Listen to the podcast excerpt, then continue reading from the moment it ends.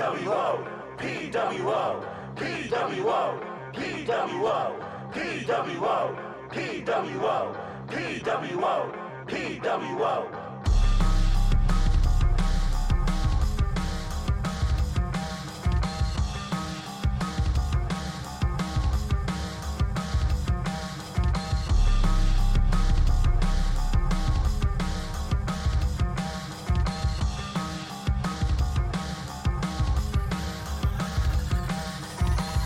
As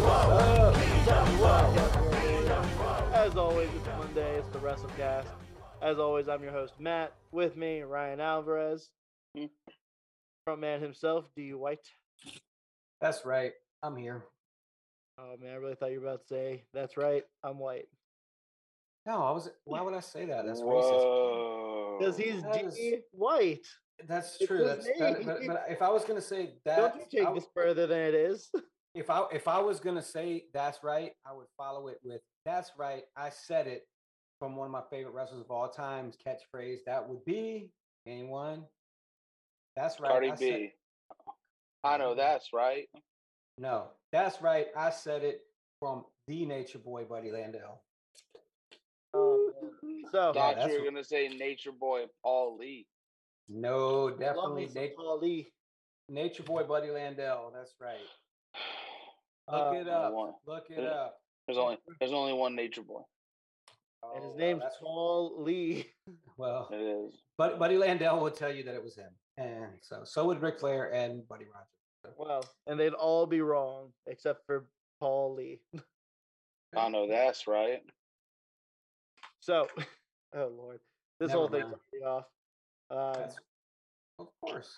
As the Vince McMahon of this corporation, I am scrapping this segment and we're moving forward. Hold on. And just please, if you fire any of us, do not send us our things in black trash bags. Thank you. That's right. Just don't do that. Right. I'll make sure they're the white scented ones. He only does that to the female talent. So yeah. Oh man, that means I gotta get my head together. I'm about to make all kinds of horrible jokes that I should not be making. Do it. No, that's I want that money. I don't know if so that's one thing we didn't talk about on Thursday's episode of the WrestleCast is now it's essentially being called Trashgate.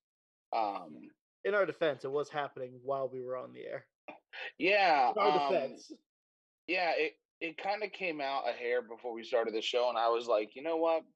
I think I'm going to wait till, 2 or 3 other women come out before we talk about this a little more. Within the hour. Not to my surprise whatsoever. That's exactly what happened. We have people losing jobs. We have multiple women coming out now saying this has been happening for a while. The biggest name is Mark Carano losing his job. That dude also has some other allegations against him right now currently as well. Correct. For instance, I think he's being accused of some kind of assault and stealing from WWE. A bunch of missing belts are under his bed. Yeah, that's what somebody else snitched him out and said he stole some belt. Those are titles, they're not belts. And they were hidden under his bed or something. Yeah. Nick Dinsmore apparently responded and got the receipts. Oh. Eugene. Confirmed by Eugene. All right. Wow. I don't want to hear any questioning of the. I don't know. I know that's right. Legitimacy. There you go. That's the word. Of these allegations now. Right. Well, Eugene confirmed this. Yeah, and that's crazy. So that's kind of bad news. I know there was some like restructuring, different people got moved to different places, as far as like the production team and the some behind the scenes stuff. And so I think it was probably just one of those PR things where we need to look like we're doing something because we did something horrible and got caught doing it, got called out. The fact they did it to somebody like Mickie James, that's really super disappointing because, you know, that's not Wesley Blake. Yeah, I'm sorry, Wes. You know what I mean? Not somebody that's sort of just never was really much in the WWE for what they were. Maybe this is a Virginian but yeah, well, and Mickie definitely done more for the women's division, and she's been a highlight of it for a long time.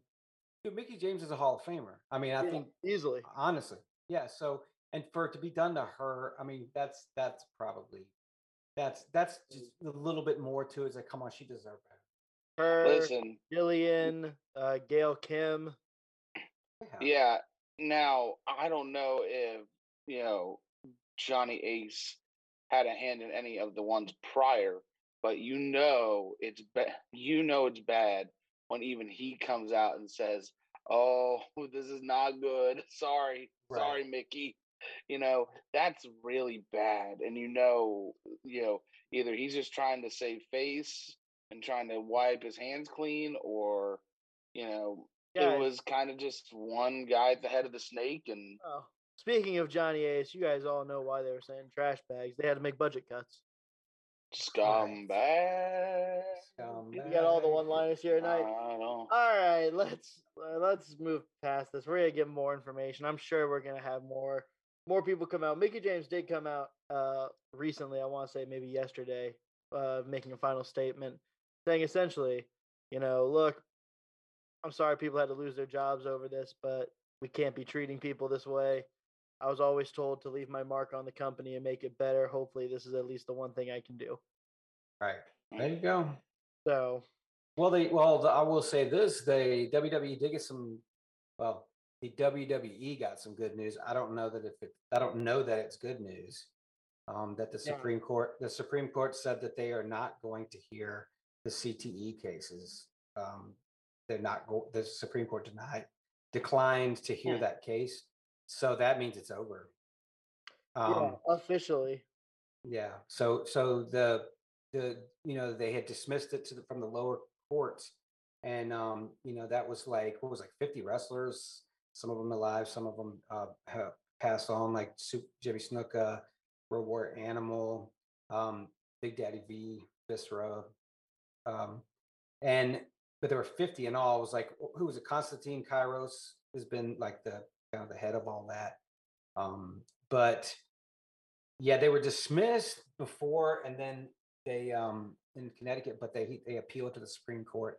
So basically they declined to hear it. So that means that appeals court hearing decision stands. So it's thrown out. And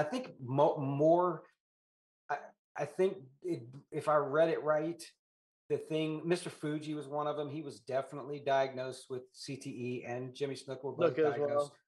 Yes, Snuka had CTE, but they were like, dude, at the time these guys were wrestling, they had no idea, right? There was really, even in football, all these other sports.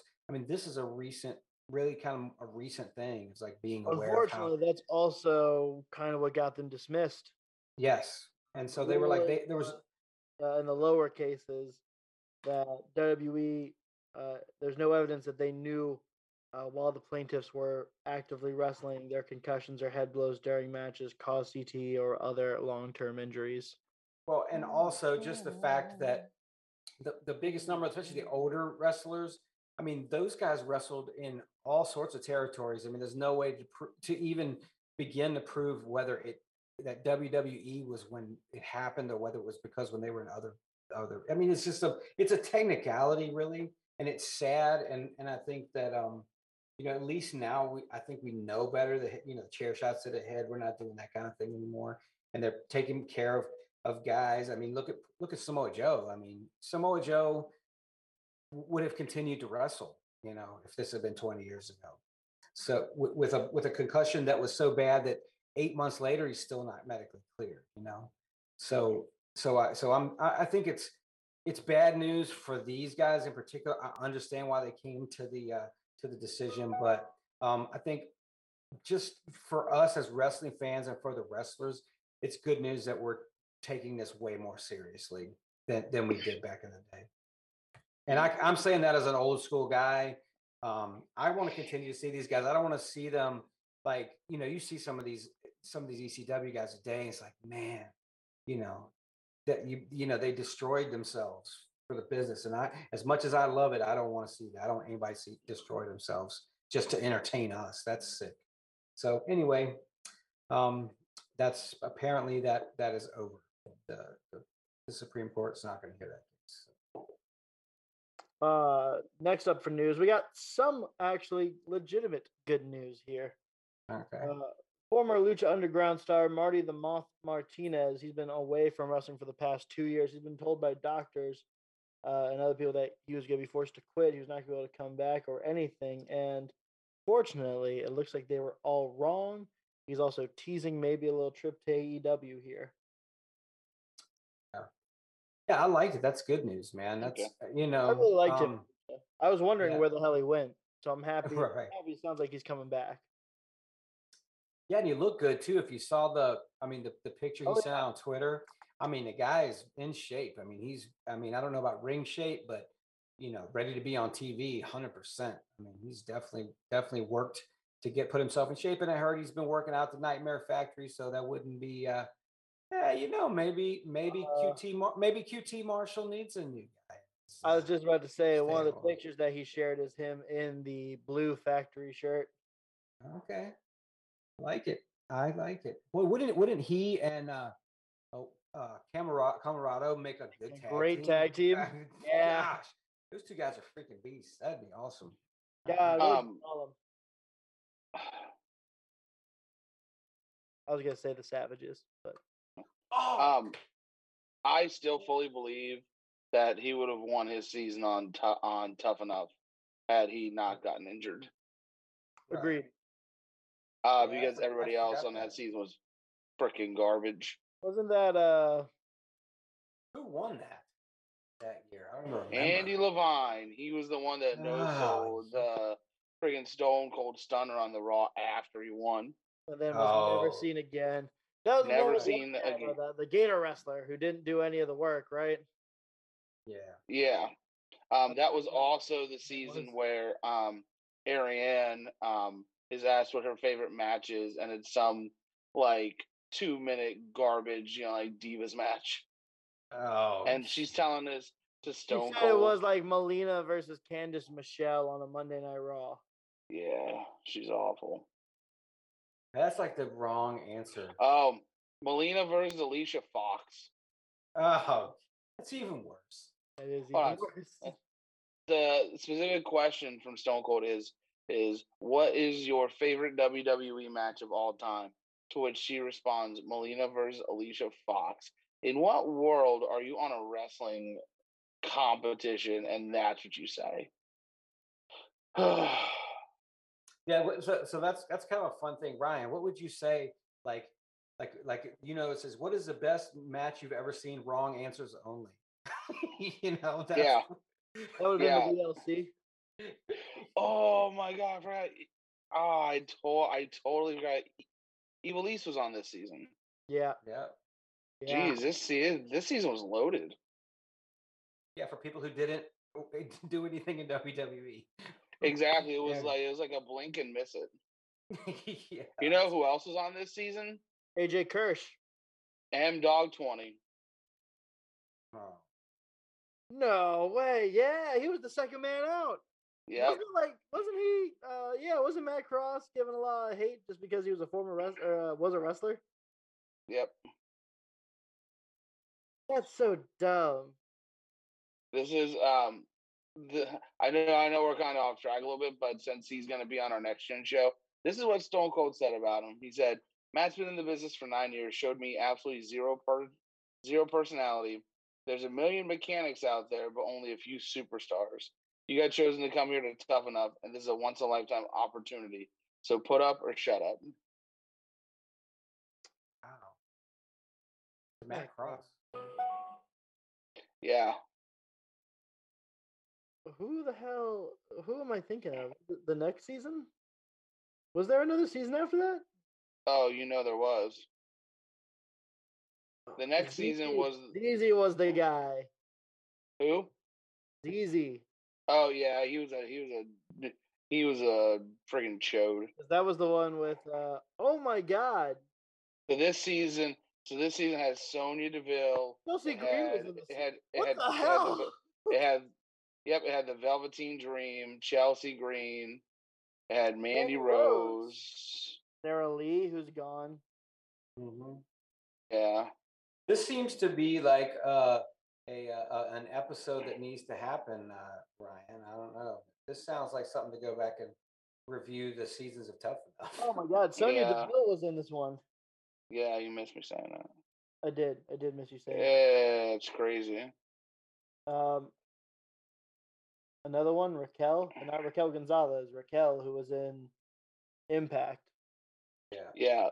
That season was the last season. They haven't brought it back. Thank God.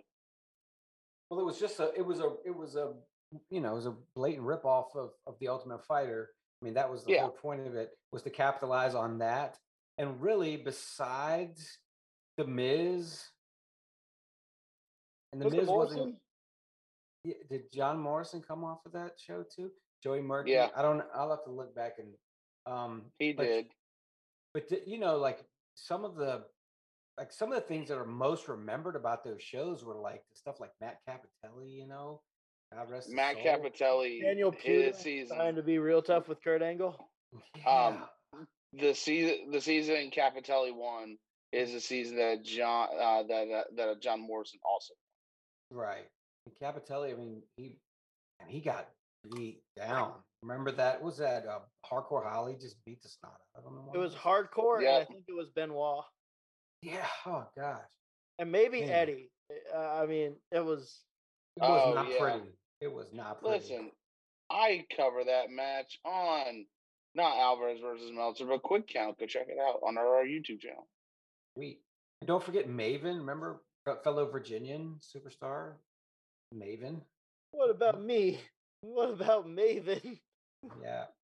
Yeah. Not Matt Taven. That's not Matt Taven. That's just Maven. He had a really good theme music. I really liked Maven's music. No, I love how he eliminated The Undertaker on the Rumble and then for his trouble got thrown into a popcorn machine. Yeah, Taven and beat his ass. Good. Yeah. That chair shot. I still feel to this day. Did he like immediately go against like he fought the Rock on Raw or something, like the next time? He was immediately put into high profile matches that he had no business being in. All right, well, what happened last night, man? I don't know. Yeah, let's talk about Rebellion. Let's change. Oh, hold on. Here. Time out. Last piece of news: MLW, and I guess this could have waited until Thursday, but it's on my computer now. MLW is on Vice TV starting this Saturday at noon. It will be on DVR for myself. If you don't have Vice, go get yourself some Vice.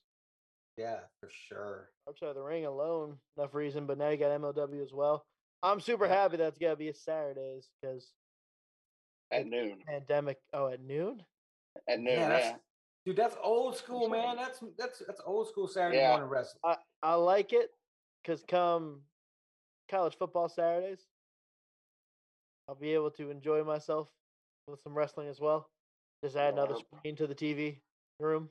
You don't have to watch Game Day. You just watch wrestling and then the game. But I love Game Day. Dun, dun, dun, dun, dun, dun, that's where you get such great stories like Itor Matos or the incredible story of Jason Brown and EJ Jenkins. Yeah, but you know what the best thing is? You get to watch Hammerstone. That's what you get to watch. That's what you love me some Hammerstone. Dun, dun, let's talk some Impact. And Jacob Rebellion was really good. You know what? Let me just. Ryan's ready to move on so badly. Can I intro this?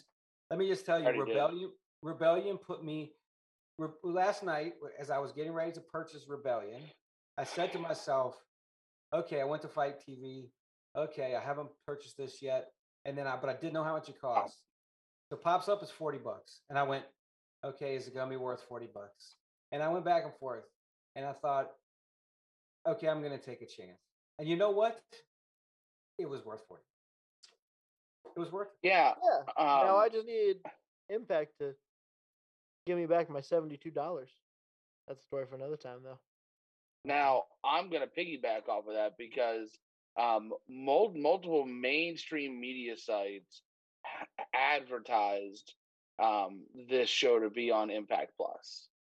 So I was very much so under the impression that it was going to be on Impact Plus, or at the very least on Fight through Impact Plus, which it was not. So come for me if you wish, because I support every single professional wrestling streaming site. I have it all. Okay. I didn't want to drop the money, so I illegally streamed it.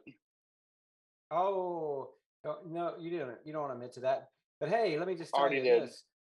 Did you know you also, Matt, are you still a little bitter? Because if you looked on Fight, you'll notice that Impact Plus is not going to be part of Fight as of next month.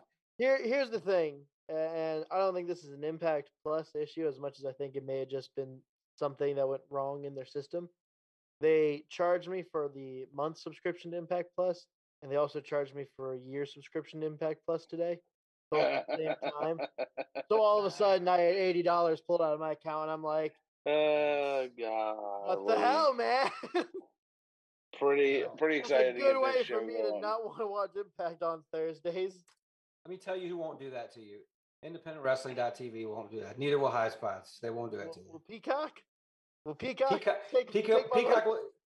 will do it to you at the first chance they get.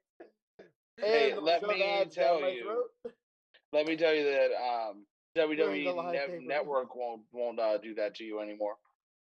That's right. Because it's dead. Because it's dead. It's dead. Just like TJP should be. Oh, hello.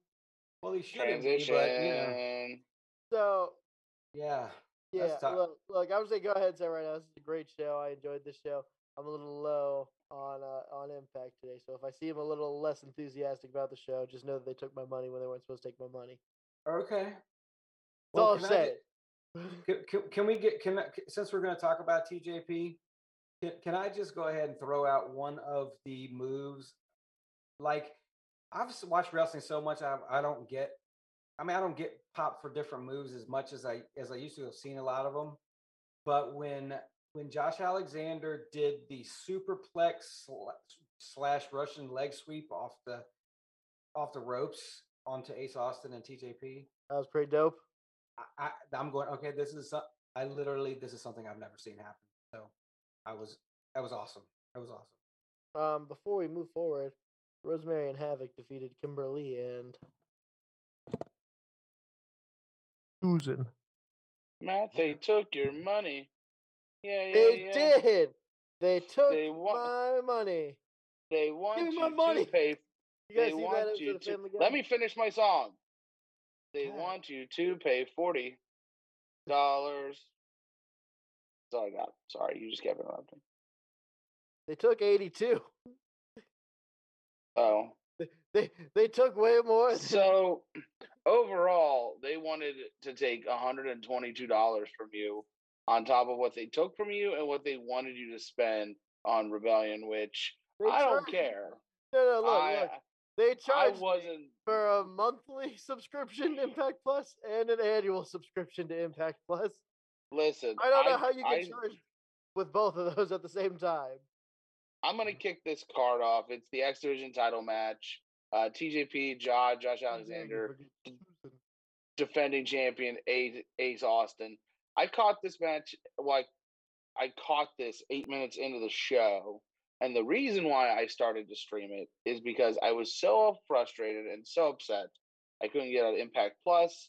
Fight was gonna make me pay for it. I'm like, you know what? I don't want to miss any more of this incredible Impact Wrestling action. So, cops who are listening, just be cool. If you're a cop, I paid for it. So you know, for the show. If you're a cop, I'm watching it from Dwight's. If you're a cop, I paid for it. I'll show you the statements from Impact Wrestling. Be cool.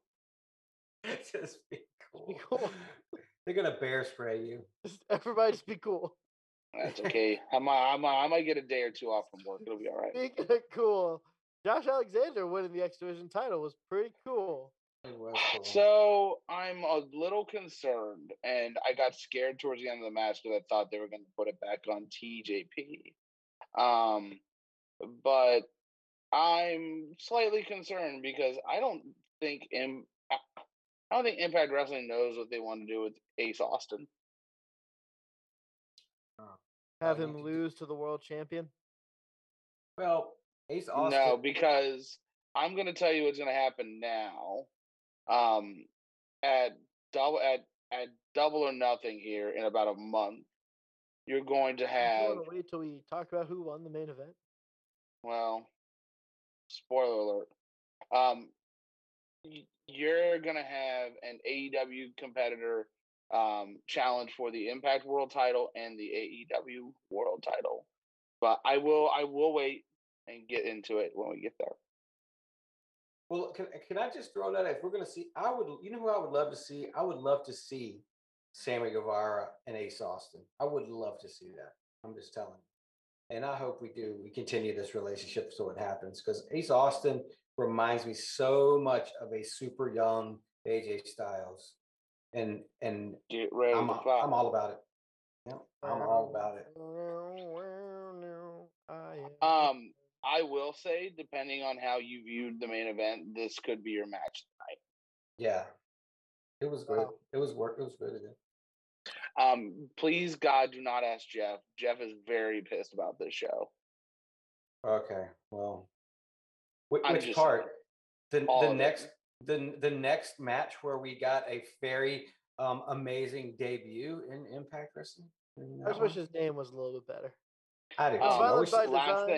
Last thing about the opening contest. Good for them for not making Josh Alexander one half of a random tag team, or just kind of drowning in the mid card. They put a major. There's still time, Ryan. Shut up. Yep, that's right. So tell us what happened in the next one. We got Violent by Design versus a random assorted group of baby faces. Oh my God. Okay, I'm going to stop you there because I think we were talking about this last night at some point. We talked about it on the prediction show. God bless America.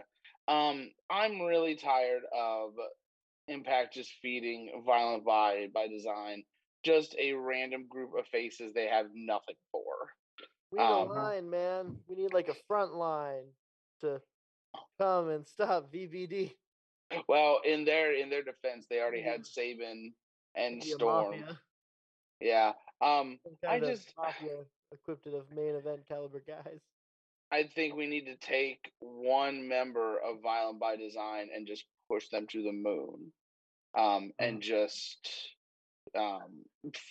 focus on that, because Violent by Design is the best stable going in Impact Wrestling. Excuse me. Well, the person you're going to push to the moon, is it W. Morrissey? Yeah, I wish they would just say Will Morrissey. Make him Big Will Morrissey. Okay, why do we even need to have the W? Right. I don't like just calling him Morrissey. So for those who haven't caught on yet. This is Big Kaz. Yeah, Big Kaz, or Big Ass, depending on your camera angle, is now known as W. Morrissey. More like it, looking at him. Ooh, Big Ass. Gosh, man. If you haven't seen his kind of 6-minute video on like his road to recovery, God, he was battling a lot. Yeah. And it really all kind of kicked in for him after he had that seizure at the House of Hardcore show, and was finally starting to kind of work through, his depression and alcoholism, and he has turned it around. He looks phenomenal, and they treated him like an absolute monster in this match.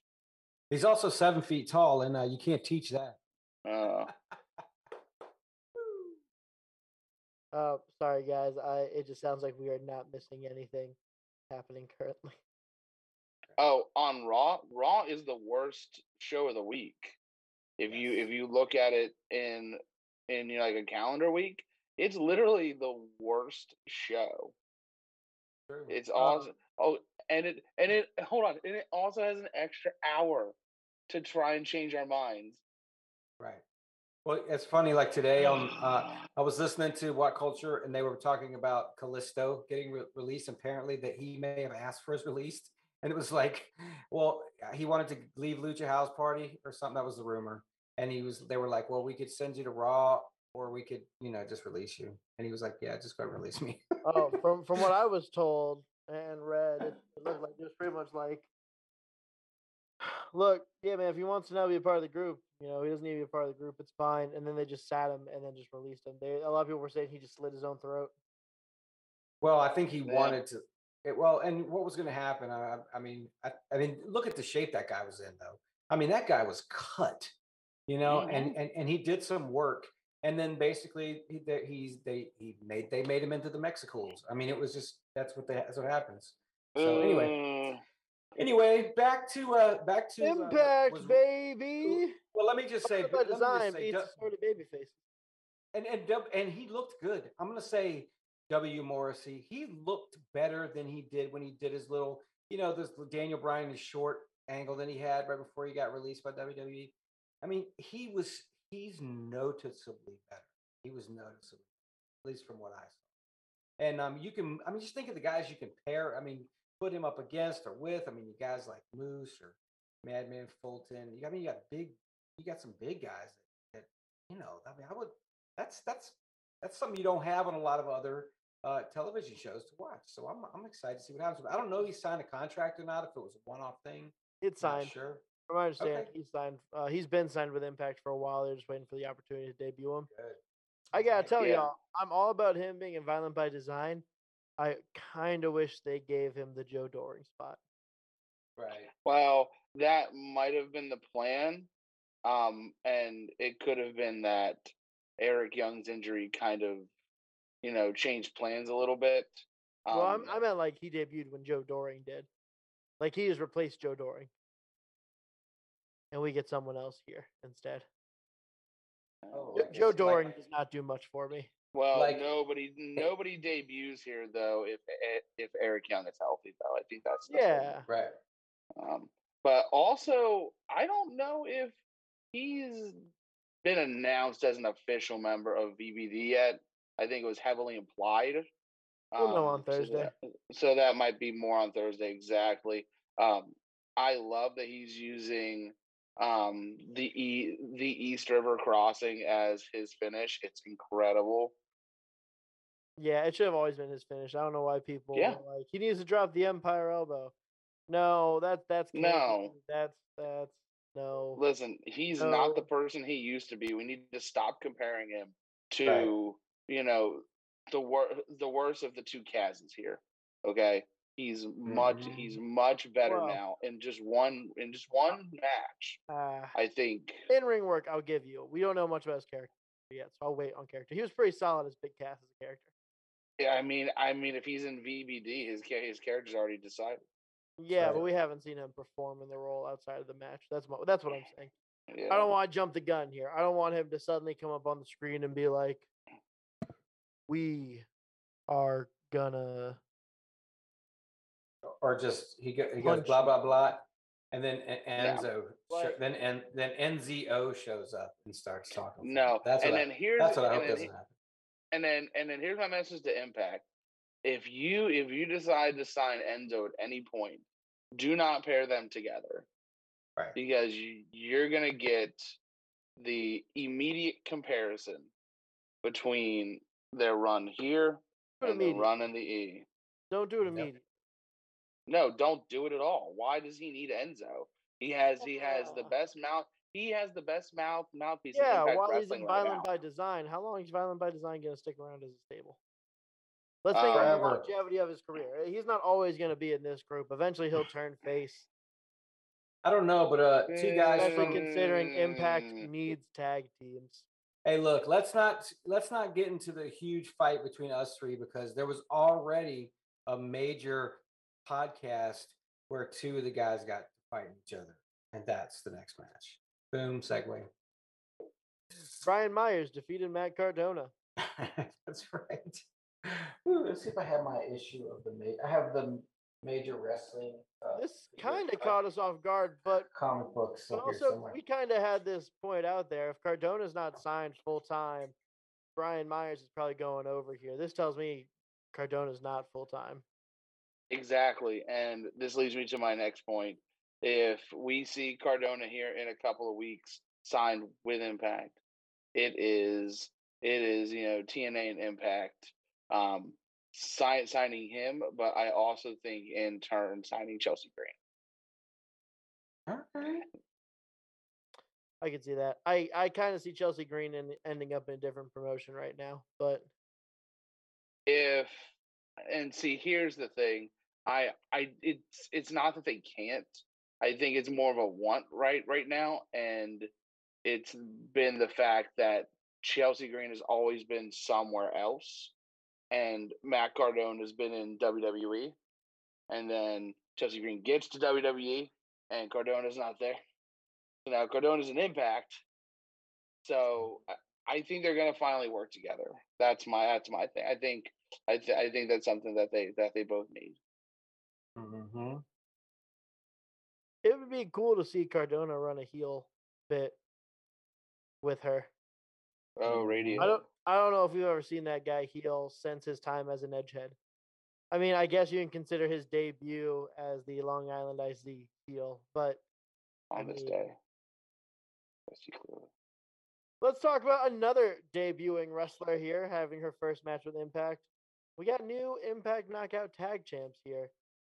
Fire and Flavor lost to the tag team of Jordan Grace and Rachel Ellering. We talked about it in the prediction show. You're giving me a look, Ryan. Am I good? Did I say something? You skipped over the Tony Khan bit. In the back. Oh, you weren't there for it. I was just going down results here. Oh, no. So this is where we get the announcement that there are two referees in the main event. Tony Khan comes with Aubrey Edwards, Tony Schiavone for some reason. Jerry Lynn. Yeah, okay. He's been there since the beginning. Scott D'Amore announces that Brian Hebner is going to be the referee for the main event. He questions Hebner's integrity because of his last name. We have two refs for the match. We don't find out until the actual bell sounds who the main official is. But yeah, that was it. And then to this match, I kind of got swerved because in the prediction show, we were saying it would be cool if we got a Paul Ellering spot here. And Jordan Grace comes out, and then Rachel Ellering comes out, and then she's like, "Oh, hold on, I've got some. Come on out!"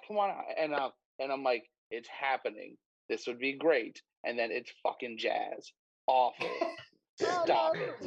I don't hate that.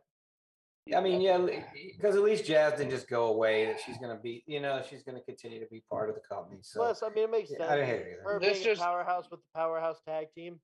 Yep.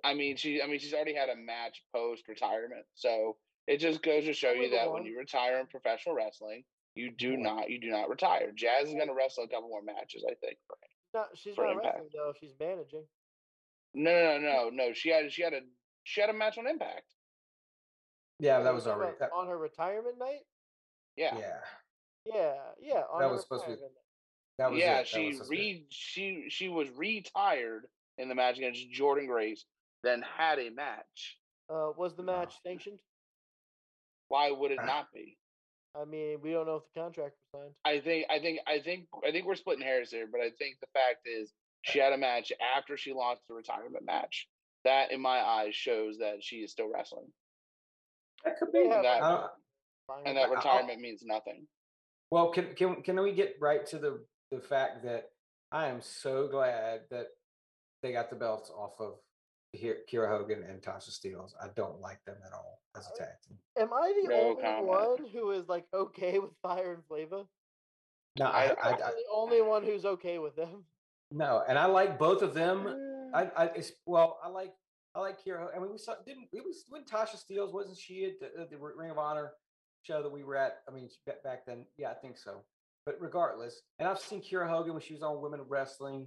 I like them both individually. Wow. I didn't like them as a tag. It's just me. I liked Kiera Hogan's character previous when she was sort of on the, you know, with the Sue Young kind of that whole, she was kind of mixed in with all of that. And I like that better. But then that's just me. That's just me. And I think it's, they're that, yeah, I don't know. They're just, they're small. It's one of the things, you know, they're really small. Am I wrong? No, you're not wrong. But I also, you know, despise these, you know, knockouts tag team titles for a multitude of reasons. But that's already been well documented. Jordynne Grace and Rachel Elder are going to hold on to the titles for a while, only because there are no formidable opponents. We have literally run the gauntlet here. I even think post July they should hold on to it. I think this is a great team. It's a great pairing. I think Jordynne Grace, the veteran, Rachel Ellering, the, you know, kind of, you know, greener of the two. I think it's a good pairing. They're good. They work well together. And it could be because I've been waterboarded with terrible women's tag teams, but you know,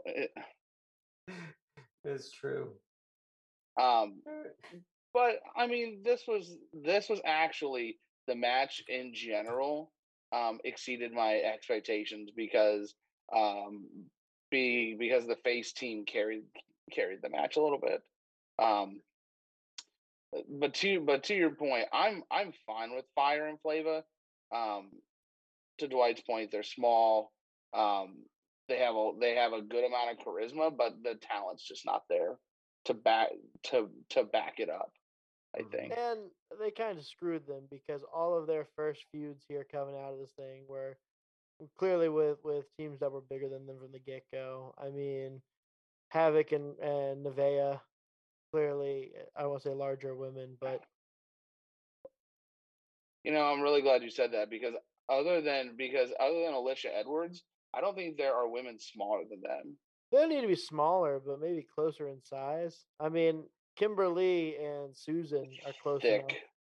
Susan's probably the closest, but she needs to go back to being Su Young immediately. Well, she can lose matches as Susan, as far as I care. Well, hey, it's funny. I was just looking this up just to see, but you were talking about Jordynne Grace being a veteran and Rachel Ellering. Rachel Ellering started wrestling 2016 and Jordynne Grace started 2018. Yeah. Crazy, right? That is crazy. Crazy how one of those things is not like the other. True. In her defense, where did Rachel Ellering start? Yeah, she started. Well, she did a cup of coffee on the Indies, but she was mostly in NXT. Yeah. Yeah. This is also her second stint in Impact. So. All I'm getting at here is we're noticing some things here where people from the PC aren't ready for TV. That's so, you know, I'm glad you brought that up, but it is like it's almost like they leave the PC and you have to go do the Indies to learn how to wrestle. Mm-hmm. Or you need to spend time on the Indies to be legitimate. Adam Cole. I mean, legitimately, this is a thing for another podcast here. We'll do this on Thursday here. We'll talk about it. No matter what, Thursday, we're going to talk about which NXT superstars are actually WWE homegrown talent and which ones came from elsewhere. Oh, my God. So we'll waterboard ourselves with that on Thursday because Lord knows we'll be here forever. I'm going to make sure we get Ben on the show for that one. Up next, Trey Miguel versus Sami Callihan, last man standing. I enjoyed this match with the exception of the finish. I did not like. Oh, see, I thought they could have done it better. Especially because it looked like Trey Miguel ate the majority of it. Yeah, well, yeah. If it's going to be a screwy finish, I think that's kind of a because it's like, okay, he won, but did he really win? You know, it was close because it seemed like Sami Callihan sort of slipped, right? Hold on. Yeah. But so I did like the the wrench when he jammed the wrench in his mouth. It was really great.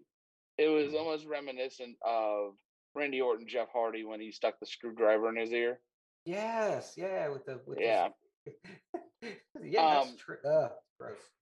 This match should have been over early because there was a spot where Sammy power bombs Trey onto one of those rolly carts that they put all the production stuff in, and he's on his back on there, and the ref is counting, and he doesn't slow count or speed up or anything of that nature, but just he slides off the box and just kind of falls down, and he counts that as him getting to his feet. His feet never touch the ground. He falls, which means he should have lost. So big botch on their part. Is the question. When he fell off the thing, did he go upright? He slunk. Like when he slid, he just kind of slunk forward.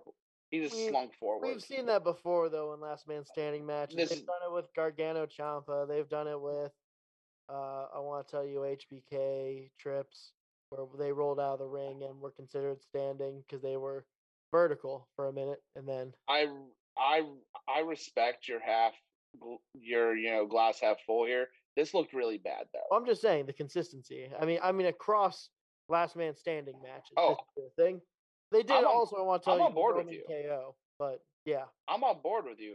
This just looked really bad. Yeah, you reminded me. So when he fell off that thing, it was sort of like when Des Bryant caught that ball. He still scored. The thing for me in this match, the pace was awful. I couldn't get invested in this, and I was so excited for this match, knowing the intensity that Trey can bring, knowing the batshit insanity that Sami Callihan can bring, and chalk this up to the match gimmick if you want.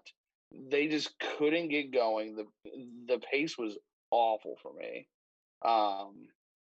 There were a couple of good spots, but that was it for me. It was very underwhelming. Here's my thing. First off, I'll say this. I don't like screaming Trey Miguel. I don't want to say yelling because he screams. He screams. I used the word intensity. Yeah. Like it comes off to me, and I'm only like 4 or 5 years older than him. To me, if I see someone coming up and doing that to me, I'm calling them a child. Mm-hmm. And he kind of looks like one too. Childish. Yeah. And I just don't think that's necessarily playing to Trey's strengths right now. Yeah, that's a weird matchup for Trey too, right? I get you're trying to separate him from the silliness of the Rascals and smoking pot, and I get that, but you can do that without necessarily sacrificing the fact that he is a white meat babyface. I mean, true. And so put him back in a program with Ace Austin like they had before. Yeah, just like look, you can do this spot with Sami Callihan where Callahan's questioning his passion, but he can do. God, I'm about to get heat for this. He can do the John Cena. It doesn't matter whatever you do. I'm gonna rise above your hate. Right. You know, and that would fit more to Trey Miguel's strength. Is all I'm saying. Mm-hmm. But my other thing is, I know there's been build for this thing this whole time, and they've had matches not necessarily against each other, but they've been around each other. I don't like that we went straight to Last Man Standing match. It just kind of felt to me like, okay, look, we're booking the card. We need to have at least one hardcore / extreme match. This is gonna be it, right? Or they're just done with that. Or they've realized what we realized, and that's probably not the greatest program for either one of those two. And so we're just going to move on from this, which is I hope that's what. No, because what have we been saying that Impact Wrestling needs more of? Tag teams. Yep. So you're going to get the tag team of Trey Miguel and Sami Callihan because now they're going to have mutual respect for each other. Mutual respect. Exactly. I'll be upset if that's the route they go. It is going to be, but it shouldn't. Mm-hmm. Speaking of tag teams. Up next, we got tag title action here. Finn Juice successfully retained their titles against the Good Brothers. I thoroughly enjoyed this match. Me surprised. Yeah, I thoroughly enjoyed this match. Surprising. It was. It almost reminded me of an old school tag match. Yeah, I was in. But we talked about this on the pre-show. On like last Thursday, Good Brothers seemed like, now we're going to war. Let's do this. It's on. We're not playing around anymore. And we get the Good Brothers entrance, and Doc Gallows is like, the dangly earring, and it's on his jacket, and it's like, he's clearly kind of comedic coming out. It's kind of like, step forward, step back, what are we doing? Yeah, it seemed that his character was a little bit distracted. And I think that might be what they use this Thursday on Impact, is that they were distracted. There's a lot going on. But are we going to get a third match with these guys? I mean, I think so. I don't think they use the taping. You know who could be our next Impact World Tag Team Champions, though? Chris Sabin and James Storm. I was actually going to say Ace Austin and Madman Fulton. Oh, okay. I would hate that too. See, I don't know why. Ace Austin needs to have gold. Yeah, and he could be challenging for the world title and having an incredible match, better than the main event match we had. I think we need to get past that, because while which is why I agree with you, and I have agreed with you, but the way the storyline is, Ace Austin isn't going to be in that spot for at least 6 months. So what do we do with him until then? See, here's my thing with Impact. They have all of these mini semi-pay-per-views between the big ones. You can have a one-off match with the world champion, and it'd be incredible just to do the match. I expect we're going to get that from faces and heels alike. It has already been said that that the title will still be defended no matter who the champion is, whether it's Kenny Omega or Rich Swann. If it's Kenny Omega, it's already been said that he will be expected to hold his obligations as Impact World Champion. God, I hope that happens. Well, we'll get there. We'll get there. I just, I don't know who there is on the roster right now to take the belts off of FinJuice. That's not the Good Brothers.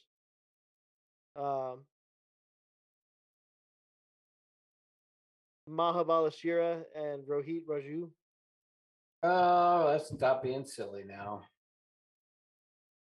I'm just trying to think of other tag teams. I mean, Joe Doring and Rhino, Flash Diener and Rhino. Yeah, I mean, Joe Doring and Rhino is probably the matchup from that. That's what it should be.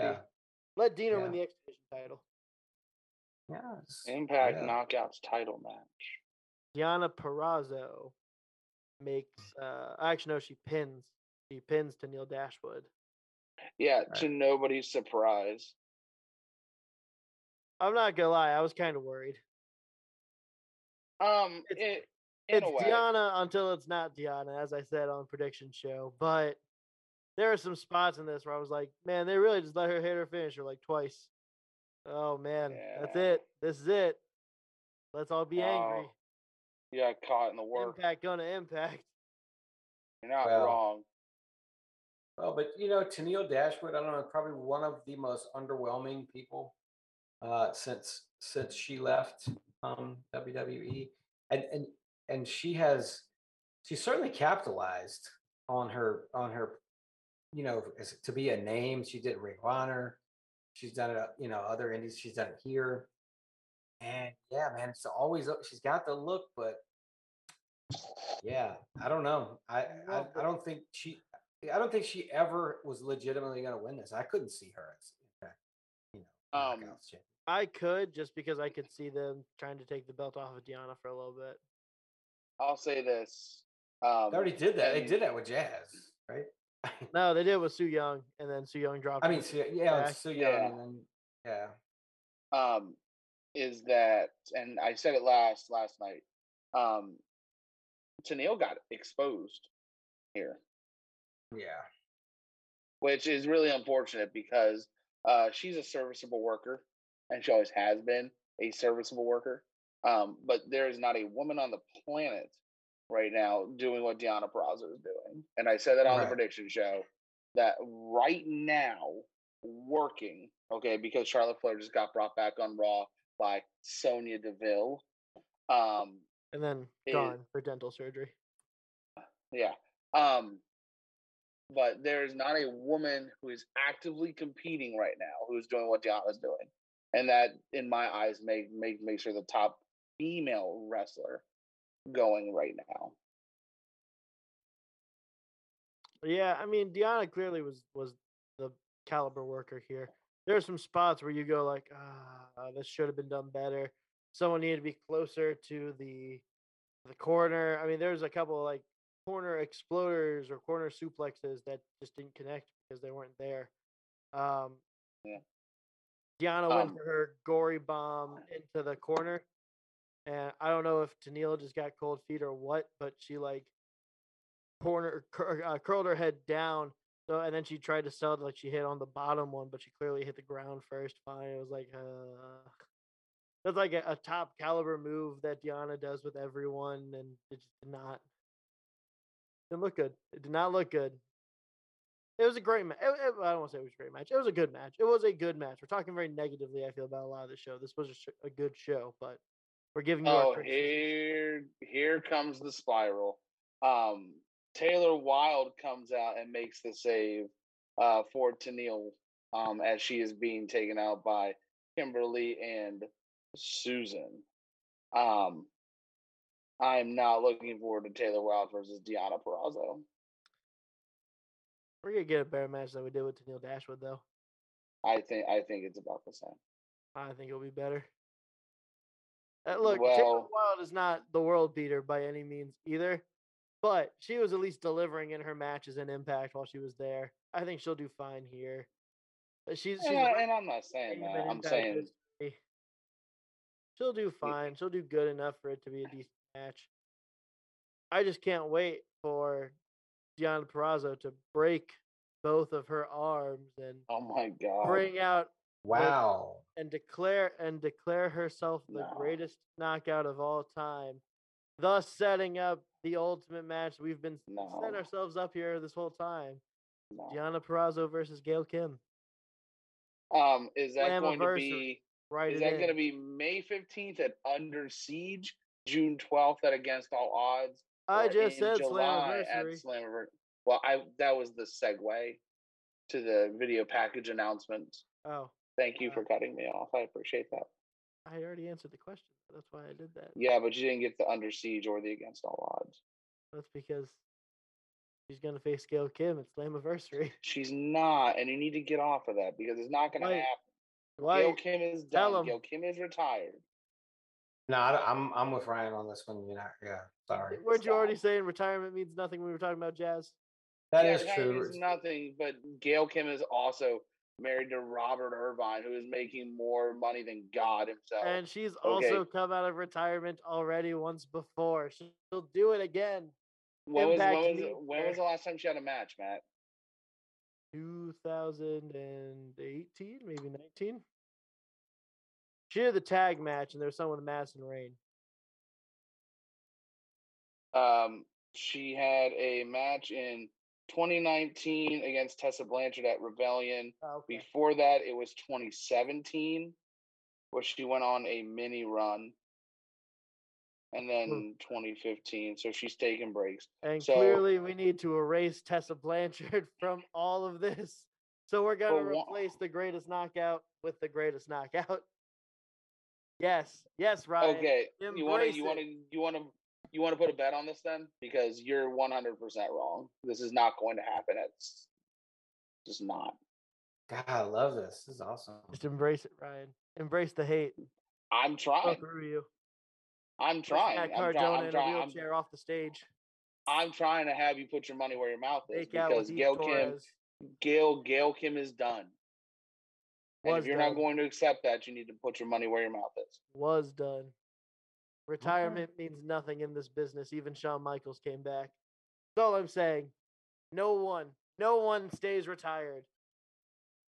No one. I think you should put something on that, but it just means you're not confident, and that's fine. Because we'll write up a contract here off show because we've gone. Oh Jesus!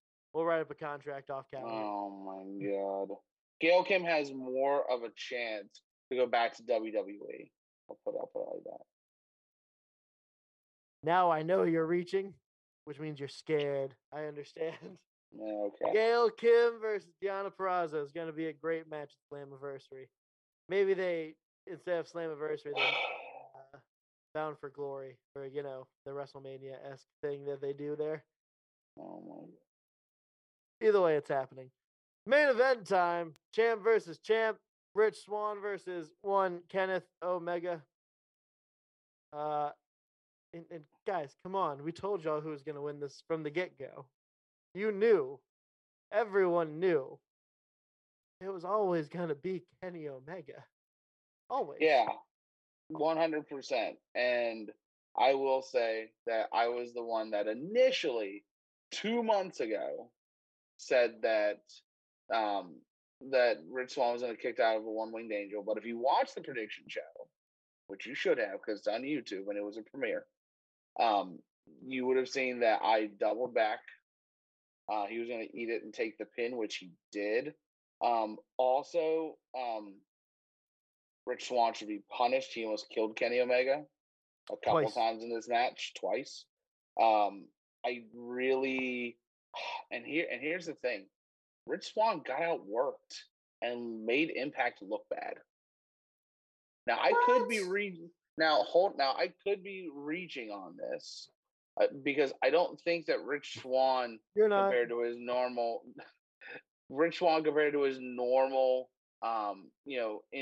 in-ring work, I don't think it was bad. I thought it was fine. I think that Kenny Omega handily, okay, and I don't think it was even close. I don't think that anybody gave Rich Swann a fighting chance in this thing.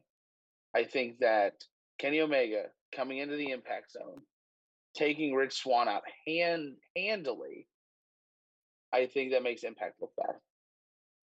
Well, I'm going to disagree with you twice. Okay. I'm going to say that, first of all, did anybody think that Kenny Omega was not going to win both belts? I mean, I was surprised that the match was as good as it was, knowing that we all knew how it was going to end, right? And so at least that's what I thought. However, I will say this, and I'm not a fan of Rich Swann. I haven't been in a while, but I'm sure he's a wonderful person, but just anyway, regardless. He's not. Move on. He's not Kenny Omega. Nobody's Kenny Omega. That's the deal. So it's like Rich Swann giving, I think what I saw when I was watching it was Rich Swann trying to live up to being in the ring with Kenny Omega. And he's just not. He's not at that caliber. He did not rise to the occasion. No, but it's almost the point of where you try too hard, right? And I think maybe that's what it was. He was trying too hard. It was like, this guy is not – think of the other people we've seen him with Kenny Omega. I mean, even going away from like Moxley and like back to Japan. Like people like Jay White, these guys are on his level. Like the guys that can hang with him. But Rich Swann is not any of those people. Like he is a full, probably 2 tiers below them as far as quality. Now, whatever they decided to run with Rich Swann as their guy for a while. I think now it's time to transition away from that. Put Rich Swann back in the X Division. And let the guys that you brought on, who need to be at the top of the card, be at the top of the card. Moose, I want to see Moose now. Like Moose, Kenny Omega, I can buy. But we got this. Eddie Edwards, Kenny Omega. I almost wish that that was this match. I don't. I think because Eddie Edwards is not Eddie Edwards that you remember. Eddie Edwards. No, I know. Eddie Edwards is Walmart Tommy Dreamer now. I hate being this guy. Eddie Edwards is like, though when you think of Impact, you think of Eddie Edwards as champ. Like he's been that guy for them for so long now. Like it would have made more sense for him to have Impact on his shoulders to try and take over the Invader. You know, like it just made more sense to me. Yeah, which makes him all the more like just like Tommy Dreamer. Right? Yeah. It's right. So, but I'll give you Rich Swann as far as athletic ability. I mean, look on that roster. I mean, who else do they? I mean, they have guys obviously that could hang with Kenny Omega. I got a couple names for you. Well, Ace Austin for sure. You know, is a guy that could hang with him. I think Moose adds an entirely different you know aspect to the challenge for Kenny Omega. Who are you going to throw in? All right, Josh Alexander, James Storm for sure. Am I forgetting somebody? And you're looking at me right now that I'm forgetting. Okay, Sammy Callahan, Eric Young's injured. You're forgetting Kurt Angle, who has been an Impact World Champion. Okay, so that's the same thing as Gail Kim coming out of retirement. I'm done. Is that it? Was that what? Is that different? Okay. No. Gail Kim's actually signed to Impact. No, I was thinking of Chris Bay. Chris Bay, Kenny Omega would be an 8-star match. I don't see where Chris Bay. I know Chris Bay's better than Rich Swann in my book. I was about to say, I'm with Chris you. Bay is. If you have Chris Bay in this match instead of Rich Swann, he is not the star power at the moment yet. But Chris Bay in this match, all those botches that happen don't happen, and I think we get a better product total. I think this is a silly argument because let's look at the facts. Okay, the only reason that this match happened is because it was Impact World Champion, AEW World Champion. Mm-hmm. There is maybe one, maybe two or three guys on the roster. Hold on. There's maybe two or three guys on the Impact roster that could be a main event guy against Kenny Omega. Chris Bay is not one of them. Unfortunately, okay? Not yet. As friggin' talented as he is, Ace Austin, same thing. As incredibly talented as he is, does not carry Kenny Omega name power. He's not the main event guy. I think maybe Moose is one. See, Eddie Edwards is one. Okay, but that's probably it. See, no. Here's where I don't want to say I disagree with you. I agree with your sentiment that there's only so many guys at that level. If Kenny Omega is your champion at the TNA and Impact World Champion, both titles we got, you want him. He's going to beat everyone until he eventually drops the title to Moose. I think we're all kind of thinking that, yeah? Yeah, I'm gonna throw in that. I'm gonna argue again because can I get through my first thought before? Oh yeah. Go ahead. If he's champion, he's already beaten Rich Swann. I don't particularly want to see him versus Eddie Edwards. Why not elevate talent to the main event by having great, incredible matches where they come maybe this close and then lose to the greatest professional wrestler of the past 10,000 years? 10,000 years. That's hilarious. Yeah, but you're right. You know, I think it would go back to Ryan, but it's like dark elevation. I think what you saw Rich Swann, that could have happened with Rich Swann, right? He could have elevated himself by putting up a good fight. Instead, he didn't. He obviously wasn't in the same category as Kenny Omega and not close to it.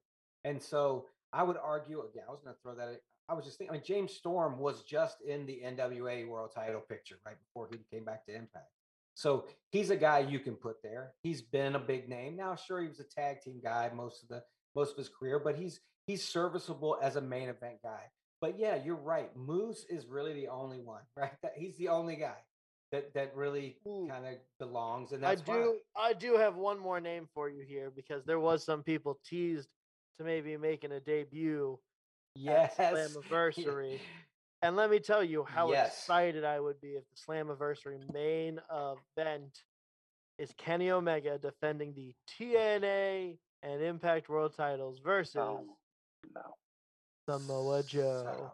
Samoa Joe. You better you were all about this match yesterday. Don't tell me you ain't about it now. No, I'm not. I'm not saying that I wouldn't be hyped for the match. I'm saying that's you better back up the money truck. Joe is not going to Impact. Why not? We need to stop this. He doesn't need to sign a contract. Joe needs to be in Ring of Honor. Joe needs to be in Ring of Honor. He can go wherever Joe wants to be, for starters. B, everyone's saying Samoa Joe into the Impact Hall of Fame because they do that every year. Right. Well, did you why not shake off the ring rust and actually have a caliber match with tape to show all these other companies, hey, just because I've been injured for so long and sitting on commentary, fucking just talking, yep, look what I can still do at my age.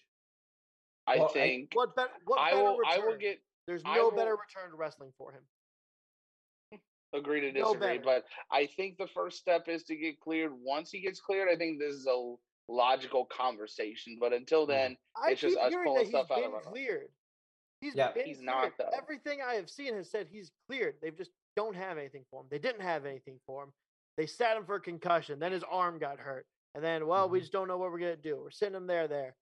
Then, he's still had concussion. No, I think people have just said these things because it makes logical sense why he sat there. WWE is not logical. Right, that's true. But according to put his ass there. As of the time of his release, he was not medically cleared to compete to wrestle. But who? And that is according to Fightful Select, Ringside News, Wrestling News. Just scrolling down the list here. Bleacher Report's got an article on it. Off of Fightful. I mean, everyone would say that I'm just saying. Have something come out, say you're cleared to compete. That's all. Right. There is okay for all of the things that say that he's not cleared to compete. How many do we have say that he is? I mean, there's plenty of speculation. No one is exactly. Yes, but who in an official capacity? What doctor is saying he isn't cleared? What doctor is saying he is? Well, can I jump in here? Yeah, well let me add some facts to this. We're both right. We're both wrong. Well, have you seen the Slammiversary commercial? Yes. Today? Yeah, it's got fucking Okada in it. He's not coming back to Impact. Who's the first face that you see on that commercial? The first wrestler's face is Samoa Joe. It's Samoa Joe. Correct. Okay. Right. And now also you see Mickie James was in it.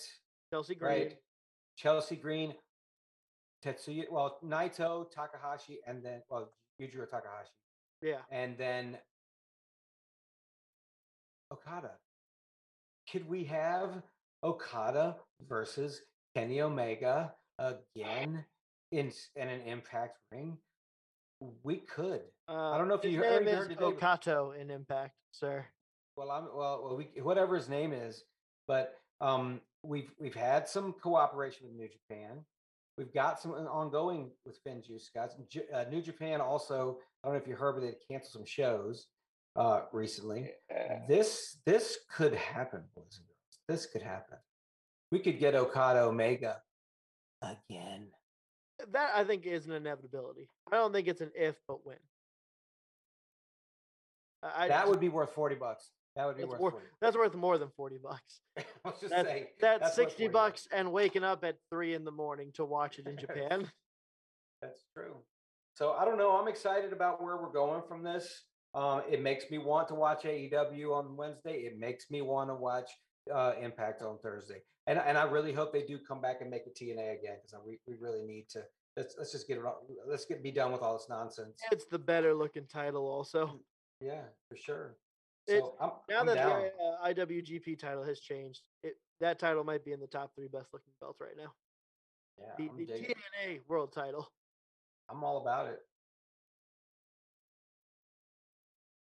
God, you seem like you do not like anything I am saying right now. This is a one-off for me. Most of the time, a wrestler misses the in-ring action, but because of my back and working with the girls as an agent, I don't miss it. Get off the Gail Kim horse. I had to get 2 doctor's clearances to ensure I wasn't going to have any long-term damage to my back, and everything just worked out. Right. Get off the Gail Kim horse. You're saying her back's healthy? It's a dead horse. You're saying her back's healthy? It's not. Didn't you just say she got cleared in 2019 for her match against Tessa? She's not been medically cleared to compete. Yeah, and she's not going to because she likes her role, Matthew. Yeah, working with the girls. Yeah, working as an agent. And being married to Robert Irvine, so, you know, God, she doesn't need to wrestle. Embrace it while you hit him with the plug. I think that you need to realize that just because it's, you know, in your pipe dream, you know, fantasy world, doesn't mean it's going to happen. Just like, okay, I'll put it this way because we're already over on time. Samoa Joe, strangest plug ever. Samoa Joe. Oh, I'm not plugging. So I'm using this time to say that Samoa Joe is more likely to come back than Gail Kim. Yeah, of course. They both are cleared. Because they're both already cleared. I love it, Ryan. Thanks for confirming right here on PWO WrestleCast. I swear to fucking God, I'm going to quit. Look. Hey, you know what? Time just to give Matt, we could have moved on already. I gave you a shout. Last could have moved on. Last man standing match. Hey Matt, last man standing match. You and mine. Who's the ref? Matt, you're the worst. Me. I'm the ref, of course, and I'm a heel ref. So. I don't accept it. Right. So you're screwed. The fix is in. I already know what's happening here. You're the worst. This is why nobody wants to be on the show. Whoa! 2-man power trip, bro. Wow. 2-man power trip is about to die. Apparently. Oh my God! This is worse than when the Iconics. DX explosion here. You're gonna end up finding my head through a car window coming up in a minute. Oh no! Well. From a horrible. Come save us. Come save us, Benetto. After my last match, Ryan. Save us, Benetto. Just like Gail Kim. So, if you guys want to eventually see this last man standing. Oh, Pat has a really good point. How can Matt be the worst with, you know, Ben in the comments? Fact. I love you, Pat. I was just saying, it looks like Pat, Ben's our only hope. Pat, you'll always be the number one brother, husband, even when you die. Wow! When I unplug his happy screen. You want to talk about heel turns? We're going all in. Go watch my show, Alvarez versus Meltzer. Yeah. Go watch my show. I don't know, man. I'm starting to question your decision making here. I don't know, man. Should, especially since Thunder Rosa is going to be on before we go to Next Gen. That's just out there, dropping the bomb. Guys, this is all a work. Everybody chill. Is it everybody? Work? Yes, it's a work. Although I still don't believe Gail Kim is coming back. It's still a work. I love Matt. Yeah, man. 2-man power trip. Yeah, 2-man power trip. Never will die. Mainly because we have to forever. Thursday nights. Yeah. That is a bad night for everyone, which we're probably going to move to Fridays because it's just us. Yeah. Mainly because no one wants to watch SmackDown. Yeah, so we can watch Impact. That's so freaking true. So true. Guys, so true. If you like what you heard, you can support us at Ko-fi.com/PWO123. Really, if you just want to see one of us go through a table in a last man standing match, that's probably the place to help us buy said table. Mm-hmm. And Lord knows where we have gone over here. Voice of God, I apologize. We're just going to roll here. Thank you guys for listening, and we will see you back here on Thursday night for most likely the 2-man power trip. So, everyone have a good night. Have a good week. We'll see you on Thursday. Goodbye. Good night. Bye. For life. Samoa Joe.